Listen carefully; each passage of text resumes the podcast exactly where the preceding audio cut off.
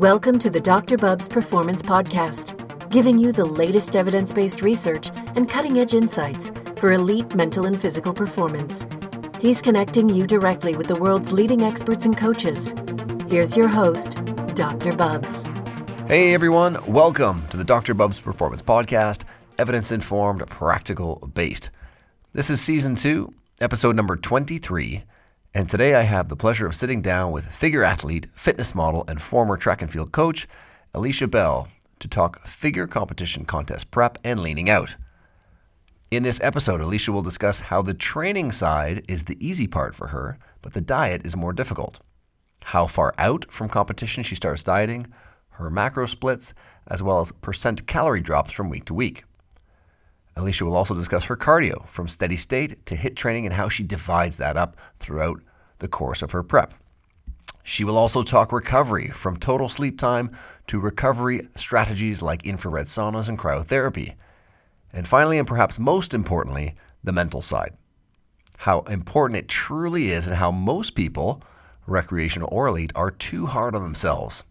As well as she'll also share a key piece of wisdom she picked up along the way about weaknesses. Terrific insights here from Alicia. Regardless if you're an avid lifter or training recreationally, some great tips from an elite athlete like Alicia will go a long, long way. You can link to any of the research papers discussed here in this episode at drbubbs.com forward slash podcast, as well as my layups, these simple, actionable tips. If you're interested in more on training for females, then definitely circle back to season one, episode number 49 with Dr. Susan Kleiner, who talks the nutrition and fueling side of things or Season 2, Episode number 6, with Isabel Lahela on training and mindset insights. And of course, if you want to dive a little bit deeper into the body composition assessment, then please check out Season 2, Episode number 12 with Dr. Shawn Arent. If you're new to the podcast, thanks for tuning in. Hope you enjoy, and you may want to check out our highlights episode from Season 1, a collection of clips from our 15 top experts from Season 1. Or, of course, our other 22 episodes of season two, which kicked off earlier this year. If you're a regular listener and enjoying the information, please show your support by sharing on Facebook, reposting on Instagram, or retweeting on Twitter. It is a big, big help for the show. Awesome. Before we get started, a quick word from this episode's sponsor, Totem Sport. Totem Sport is the world's only 100% natural supplement. No sugar, no artificial flavors, absolutely nothing added. What is it? Totem Sport is the world's purest deep ocean mineral water. Collected from natural algae blooms in the Atlantic Ocean, Totem Sport is the only sports drink supplement that contains all 78 naturally occurring minerals and trace elements. The research on deep ocean mineral water is ramping up, a recent study highlighting its major promise as the optimal rehydrating strategy over spring water and other sports drinks.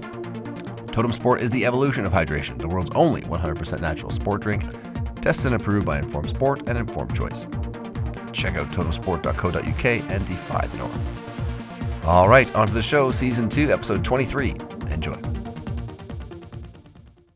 I'm joined today by Alicia Bell, elite figure athlete, track and field coach, fitness model, personal trainer, and online coach based in Toronto, Canada. Alicia, thanks so much for taking the time today. Thank you for having me.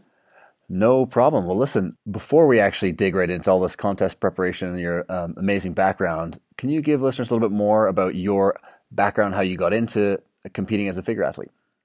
Sure. Um, where to start? I've always been athletic and I always competed in sports.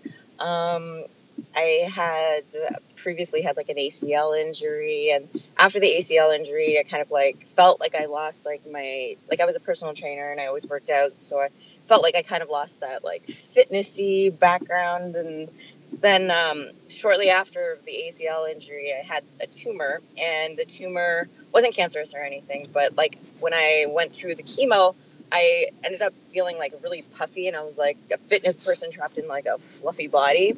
And my friend had always competed, and she was just like, "Oh, you need a goal, like you need a goal, like to, you know, to get back on track and whatever." And she's like, "You should compete," and I was always against it, and um, because of its subjectivity and because you know I, I, used to run track and it's very like this person crossed the finish line and won. And yeah, it's very like, straightforward to see who the very, best is. Yeah 100% and so i was just like i don't know if i like that. Like i'd rather like you know just you know work out. But then i found myself more and more just being like okay yeah you're right. I need a goal So I ended up starting to compete, but I competed in bikini and not figure. and I actually like love bikini. I'm like a bikini girl trapped in a figure girl's body that actually the body wants to be physique, and I'm fighting that too. So, um, and can you give listeners a little background if they're not familiar with just the differences between uh, figure and bikini? Sure. Um, bikini is like a softer look. Um, it's still like muscular and fit, but they're looking for nice curves. They're not looking for someone that's got striated muscles or um, too much, uh, you know, uh, size. But uh, they're also looking for uh, its overall look. So it's you know your personality yep. on stage, and so you're kind of judged on everything. It's just like if a beauty pageant met like, um, a, you know, a, I guess a, a, fitness pageant. That's kind of what it is for bikini. For sure. Whereas fig- figure, it's less of that like personality on stage because you only have four poses and then it's you know you're a little like the athletes are a little bit more muscular but they still have heels. Um, you still have like that feminine side. It's basically very feminine but you're showing off like the muscles and the balance and the symmetry and they're looking for an x frame versus looking for like a, a curve like a s curve i guess the best way to put it. Gotcha. And you of course you recently competed in the arnold amateur world championships. Um, as you said before the show, you know, fantastic result for anybody else, but for yourself, disappointed with second. Um, yeah, I'm very hard on myself. well, can you just walk us through, you know, what's the process there for preparing an event like that? You know, how many months out do you start? What do the training cycles look like? Can you give us a bit of a, a glimpse? Sure. Um, well, everybody's body like responds differently, but I'm also somebody that I, I always I start way far out from a show just to kind of get into the mindset. Because for me, that's the training is really easy because my whole life, you know, I've been a track athlete and played sports and I've trained like twice a day, three times a day, and that that part's easy. Like I could live in the gym. Like I, I Awesome. I'd rather live in the gym, but it's the diet for me that's hard. So it takes me a little while to kind of get in the groove of things. But like some people like turn it on and they can just you know go. But um, I like kind of starting far out. I think that prep was started 22 weeks out. Okay. Um, I just like being on prep. Like some people yep. like hate hate it and like they're miserable, but like I like have the goal and the challenge and just to I like the countdown number to know like okay I have nine weeks, I have eight weeks, I have seven weeks. Like I like to start far out, so I'm like 22. Okay, that's great. I have a number. Awesome. Um, yeah, I had recently had Eric Helms on, Dr. Eric Helms, and he mentioned how that's you know such a benefit to be starting further out, and you know it is, and it's it has to. It's when you start further out too, it's less aggressive, and you don't have to like yeah. panic at the end and do extreme measures or things like that. When you're ready, you're ready, and if you start far out, then you've got that that buffer. And you said 22 weeks. Now, what would a more conventional starting place be? 12 to 16 if you gotcha. had like a good off season where you didn't I guess what we like to call like spill over. So that's where you just like gain unnecessary body fat. Like you do have to put on weight to like grow muscle and build, but sometimes some people kind of go for feel like they've been much. deprived. Yeah, I feel like they've been deprived and. For sure. So for yourself, 22 weeks out, and as you're getting into the training, is there a certain goal in that you know mesocycle in terms of just adding size or? For me, it's I'm the opposite of everybody. So mm-hmm. you take the regular athlete, and I'm literally the opposite in every aspect: nutrition, training, uh, time, uh, interesting type, types of cardio. So for most people, they want to build in their off season, but me, I can't grow anymore. I really don't have anything left to grow, and if I do, I would be bumped up to the next category, which is physique. Gotcha. And I don't have a desire. Like I respect the physique athletes like completely, but for me personally, like I love the figure look and I want to stay figure.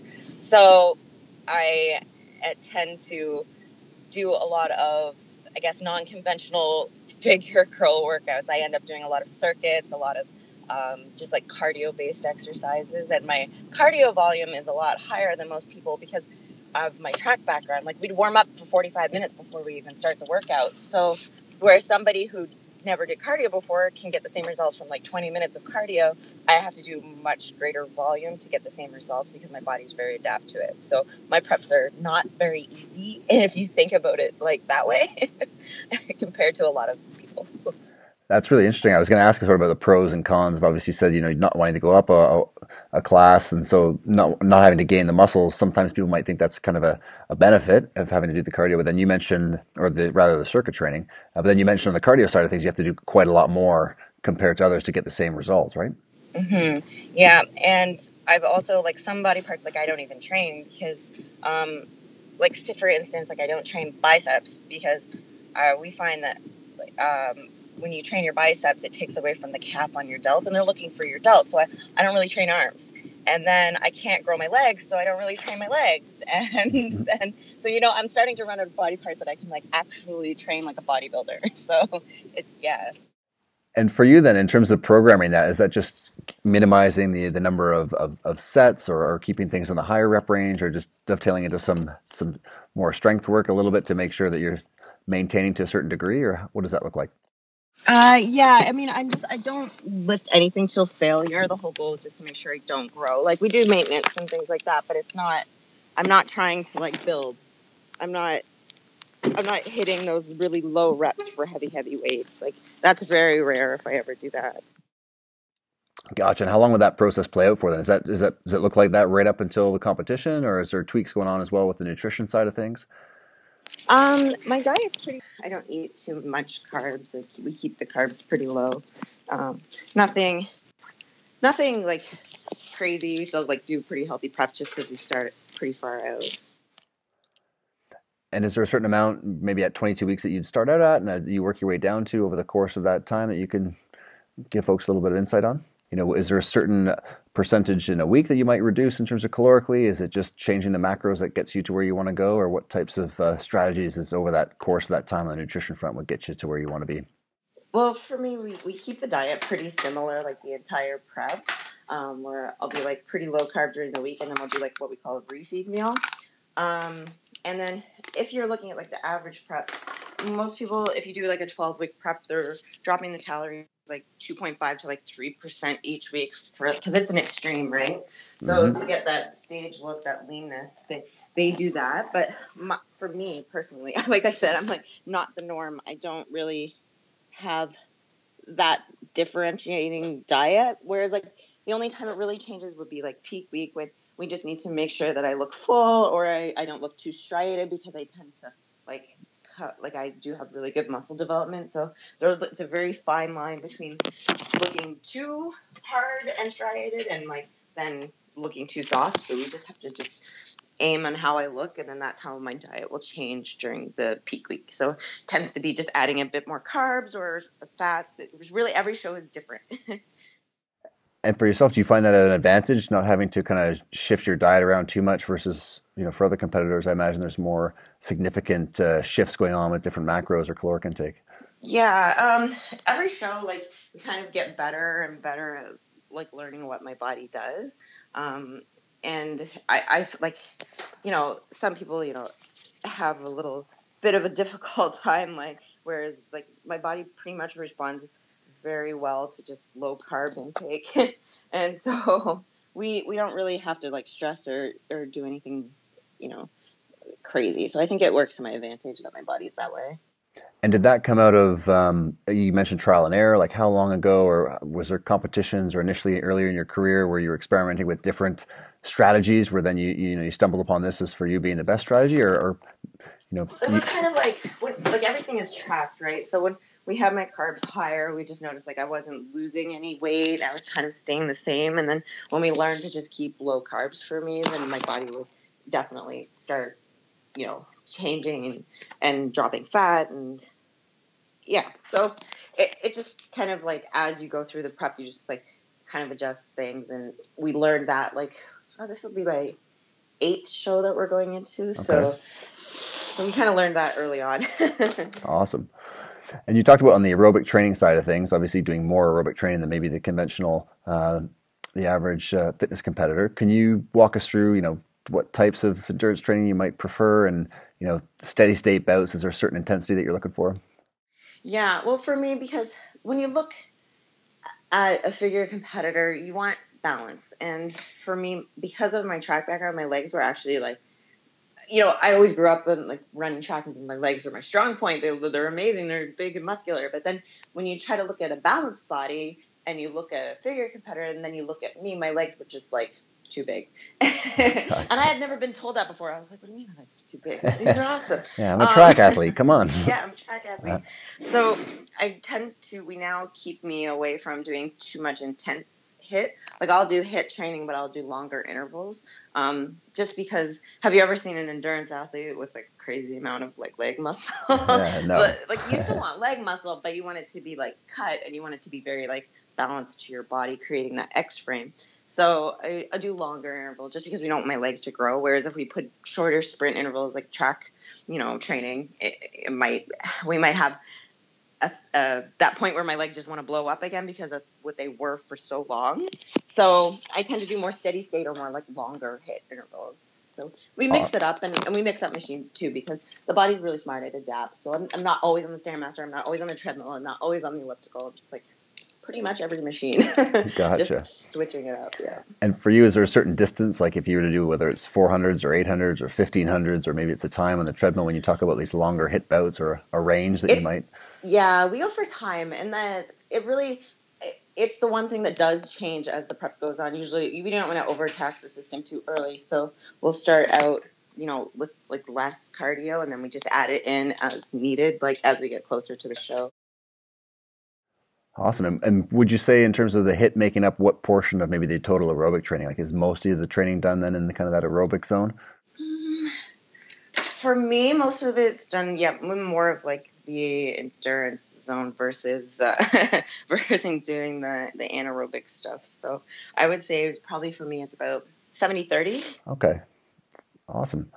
Of course, you mentioned you obviously an outlier in terms of a lot of your, your peers, and so when you work with clients who are preparing for a competition, you know what are, what are some of the common mistakes that you see in in your clients when they're getting ready for a prep, whether it's on the training or the nutrition front? Oh, so everybody's so different. Um, you know, a lot of it is mental, mental aspects. Like, and even for me, it's the, the mental side of things.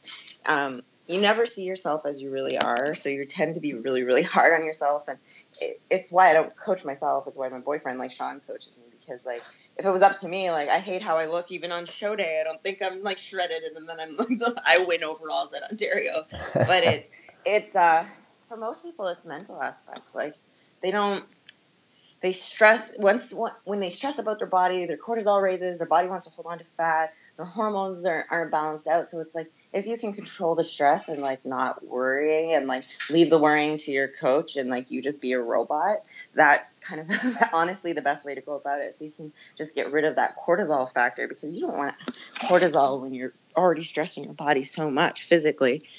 Um, but there's that and then there's also diet like even like little nibbles like do add up like everything's a calorie like it's not it's all about calories in versus calories out and and sometimes you know things things are so subjective it's like did did that did that bite those bites that you were taking of your like boyfriend's sandwich your whole prep like did that prevent you from first to second? Like i mean it's just everything literally counts.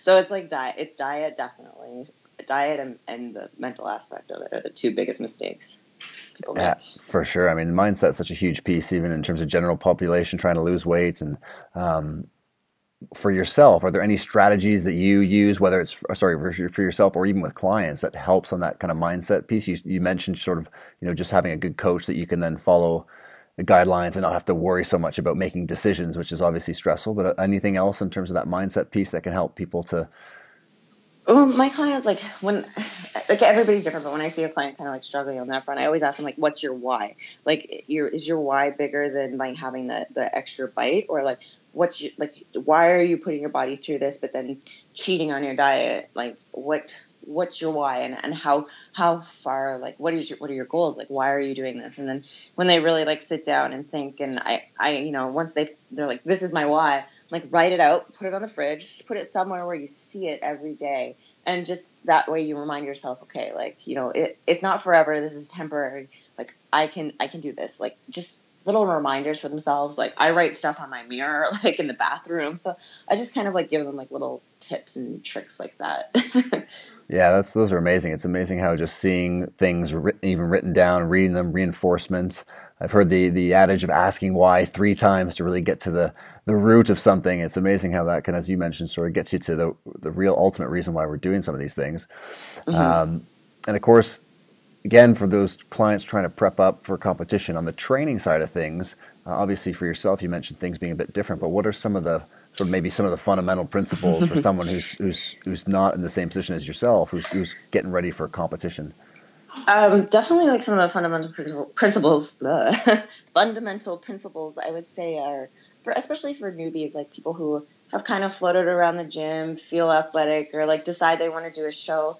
Um, I can give you a workout, but it's up to you to control the intensity and the effort um, that you're putting into that workout. Because I can give you a workout, you can go to the gym and do it, but like, how much did you really get from it? Did you challenge yourself?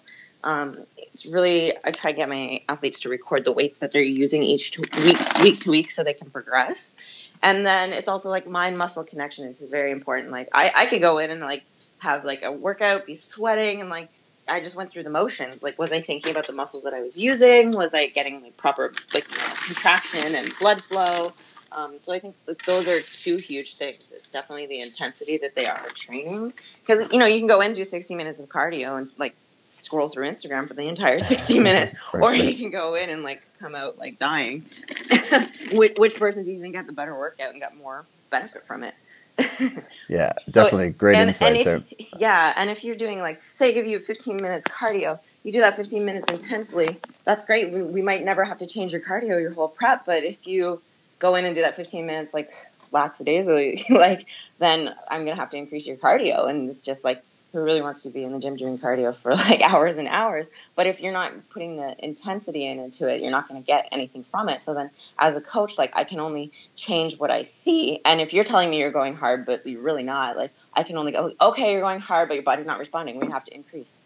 Like and so, yeah, it's. True. I mean, such a great point in terms of people obviously trying to always find that magical program online or or whatnot that they can just you know the program's going to do the work for them and they just have to follow it. And of course, there's the main tenets of well-designed programs that will elicit a lot of change. But as you mentioned, that that X factor of just you know how hard are you working during the the actual session is such a key key determinant of how how, how well you're going to uh, have to adapt and, and, and progress from that. So, uh, great great tip there and you know, for yourself as well, if we shift gears to on the supplement side of things, I mean, in terms of your nutrition, it sounds like obviously that's pretty well laid out for you, not too many tweaks throughout the course. Is there anything on the supplementation front, whether it's in the early days or leading up to the competition, that you add in to help to support? Yeah, just like supplements that help like uh, control uh, your adrenals and your stress factors, then those things like kind of definitely needs to be implemented because not only do you have life stress, you have training stress, you have cardio stress, your body's really stressed. So kind of controlling the estrogen and the stress in your body are like huge, huge factors. Yeah, I mean, definitely, obviously, training intensely is stressful, dieting is stressful, the other 22 hours or, of the day as well, if people are busy, uh, all these stressors sort of add up. And of course, the body is naturally primed to resist burning fat the leaner it gets. So it becomes yep. harder and harder and harder to get it to do so. So that notion around, you know, obviously cortisol, stress hormones playing a, a role and, and estrogen as well. Um, Anything else for you in terms of you know caffeine and pre workouts things like that? Are you a coffee drinker? Is that, is that, does that have a role to play in all this? Probably, I will admittedly uh, say that I abuse caffeine, especially on prep when your energy levels get low. You kind of tend to, and you, you can't take in food for energy. You just go like, okay, I'll have coffee, I'll have an espresso, or I'll have a caffeine pill. Um, but I wouldn't recommend that. um, but uh, yeah, I do tend to use like um, I'm not that big like huge pre workout person. I do take it sometimes. The thing about like pre workouts and like BCAAs is a lot of them are artificially sweetened, so we try and stay away from like artificials because for a lot of people that causes like bloating and di- digestion issues. Yep. Um, I do sometimes take them. Again, that's like you know you're deep in a prep and you like need that extra boost. Um, or you can find like unflavored ones, but they're not like I don't enjoy those yeah. It's like sure. hard to get down. Um, and and stevia, I, I, do I do have like the odd stevia like sweetening thing, which isn't terrible. Um, but I'm not like a huge like I, I feel that caffeine definitely does the trick for me. Um, so yeah.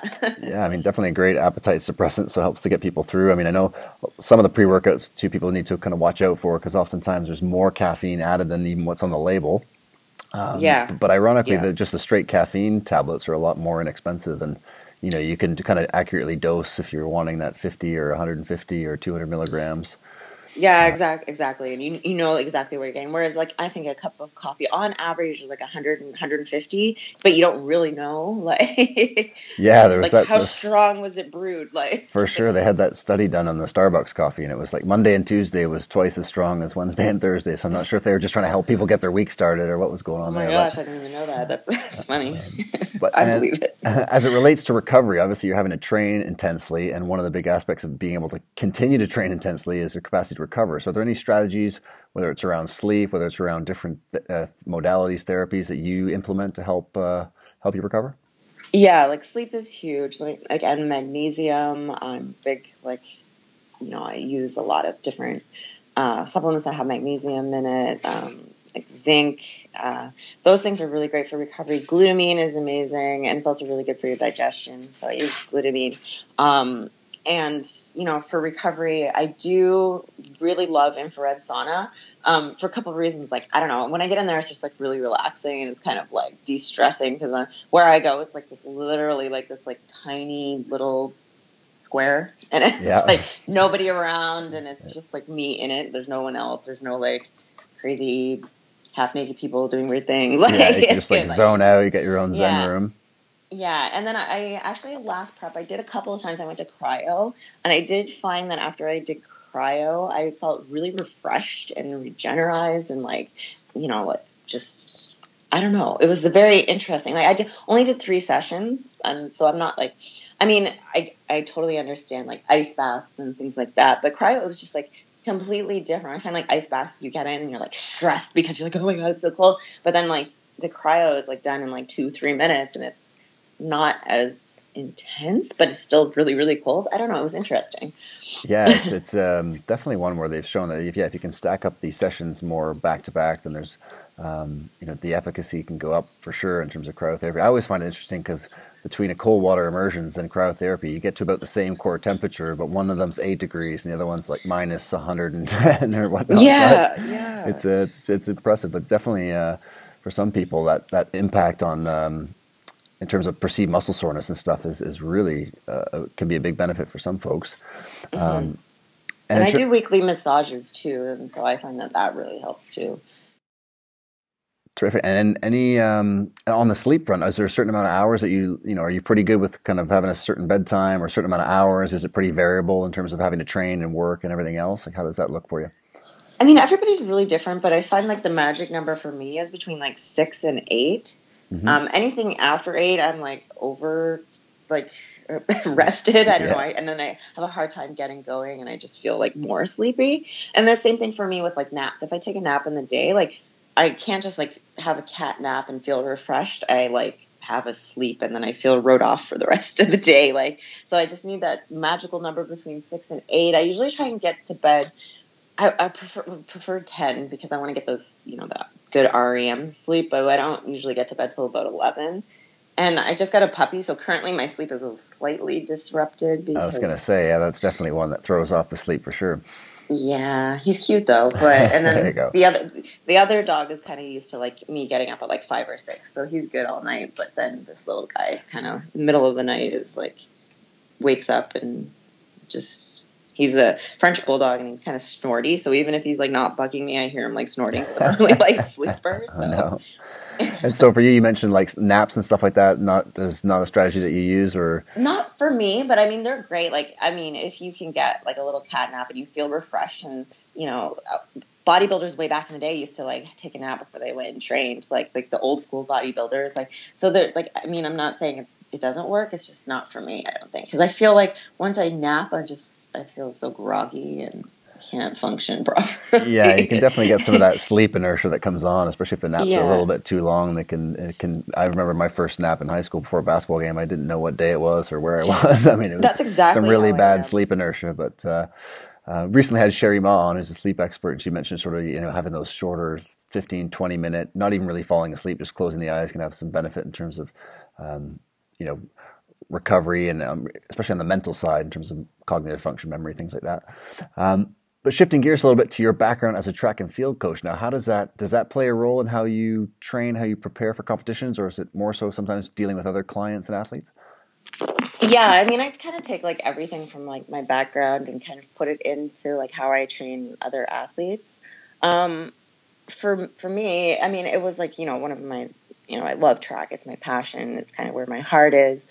Um, coaching it, there's not so much money in it, so I've kind of stepped back this year um, from that front. But um, I, I do like learned a lot of like that's where I first got into the gym because there's a huge weightlifting component when it comes to like speed training and hurdle training and and that's where I really like kind of got my first taste of like the gym and where you know lifting and just technique and things like that and I find my my cardio or like when I have to run I I say my running economy is a lot better than like a lot of other like quote unquote bodybuilders because they don't have that background so I get I feel like I get a lot more out of my cardio because I can conserve my energy properly with proper form and still go hard. Where a lot of people, if your running economy sucks and you're running terrible and like flat footed and just what you're not using the proper muscles, you're not getting as much as you out of your cardio session. So I feel like that totally has benefited me as like a bodybuilder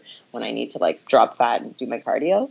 So Absolutely. Know, it's amazing how uh, when people swim, it's so obvious when your form sucks that it's a lot harder work, but it's harder for people to intuitively feel that when they're running in terms of how well improving running uh, economy and, and, form and technique just has a massive, mm-hmm. massive impact.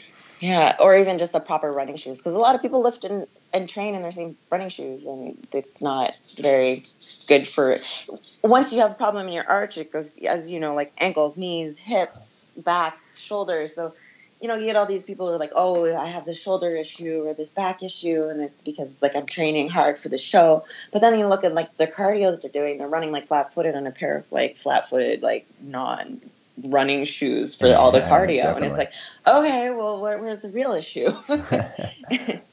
and then and with your background as a track and field coach, you know, are there certain suggestions or tips that you might give, whether it's someone who's preparing for a, a figure competition, whether it's a client who's trying to uh, maybe just lose weight in terms of whether it's you know a certain amount of sprints or types of training that you'd recommend?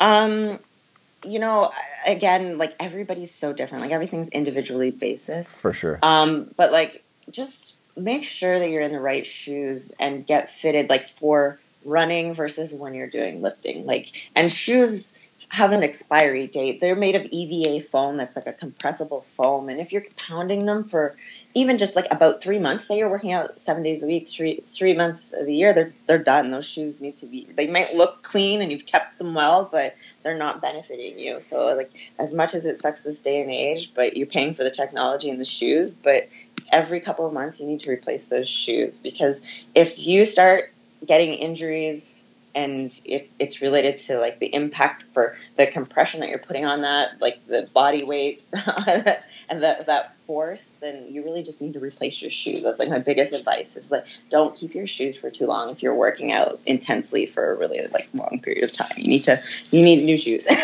Absolutely. Um, yeah, as you mentioned, especially so many clients who just you know they've been using the same shoes for four or five years, let alone let alone months. So if you're yeah, struggling with some ankle issues and foot issues, that's a good first place to start. Or even back, like honestly, especially lifting, a lot of people develop like back issues. But if if you're also maybe improper lifting technique, but if you're adding in like terrible shoes on top of that, you're really doing yourself a disservice. Like try try and eliminate all the variables and just suck it up and replace your shoes. And a little bit more on the track and field front in terms of mobility and flexibility. Some of the warm ups that you obviously do as a track and field athlete, have you feel like you've benefited a lot from that in terms of your moving into the gym and working on that side of things? You think I would. Um, the problem is, is that, like, I spend so much time in the gym, I will admittedly say that I do not spend enough time on mobility. And that's honestly also, like, you, say you should know your greatest weaknesses. So the mobility thing is also one of my greatest weaknesses because on stage, when it comes to posing, I'm not one of those people who has a naturally lordotic curve. Mm-hmm. And when you're posing, especially in figure, you do have to have this huge arch. Like, it's, you're arching and pulling your shoulders back towards the judges and your back, but you're like keeping your glutes high.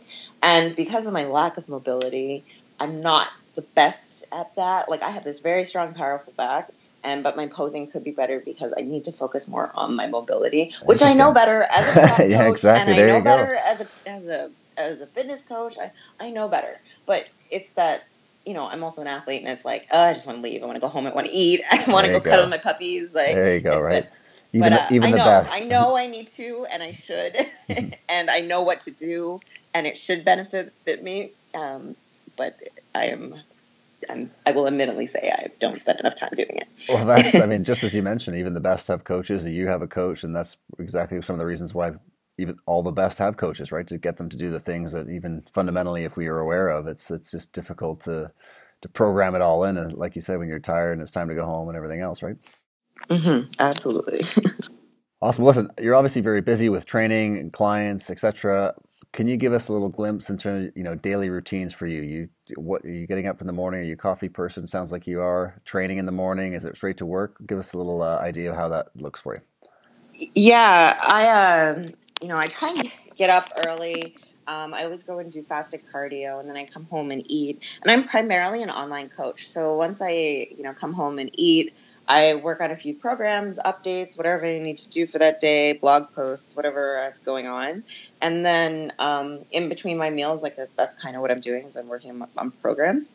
And then um, I fit in my workout usually depending on like Sean, depending on like when he wants to train, if we're training together. So I'm pretty flexible like that. So it's kind of fun to just rearrange um, my workouts and just how my day goes. I really like that I don't have like a 100% set schedule and it really works well when you're trying to be very competitive like I am to not have to work that 9 to 5 and be forced into like you know training late or training everything super early so I like to like spread it all out which is Awesome. Yeah, having some degree of control over your schedule is such a huge uh, benefit. And uh, obviously, it could be stressful too for folks who are trying to carve it into times in the day where it's not ideal. So that's a great, uh, great take home if you can do it. And if we wrap things up here, um, Alicia, and, and again for folks who are maybe just dipping their toe into this, or even experts for that matter, who are who are competitors, you know, if you had to give a female uh, figure competitor a piece of advice, you know, on preparing for a competition, you know, what's that 20% of the fundamentals uh, that's going to get them 80% of the way home? What's some of those big rocks? What would they be? Um, intensity, definitely intensity, effort, adherence, and also posing. You know, you're being judged from the moment you step onto that stage, and if you spend, a lot of people will leave their posing till the very end and then just kind of throw it together. But you need to look natural at it, and if you look like a robot, someone has a good body and it's similar to yours, eh, but they can pose and present it better than you, they're going to place better. Awesome, great stuff. Great, great advice, Alicia. Really appreciate you carving out the time today. I know you're super busy, so you know where can people stay connected with you and keep up with all your awesome work?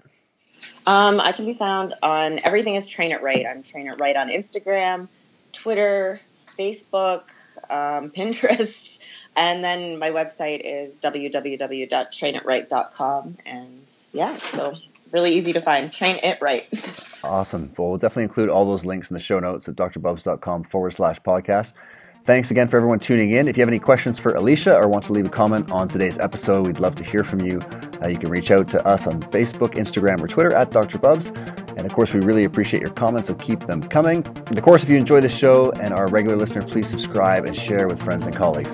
Thanks again, everyone, and see you guys all next week. The Dr. Bubbs Performance Podcast endeavors to provide accurate and helpful information to listeners. These podcasts cannot take into account individual circumstances and are not intended to be a substitute for health and medical advice from a qualified health professional. You should always seek the advice of a qualified health professional before acting on any of the information provided by any of the Dr. Bubbs Performance podcasts.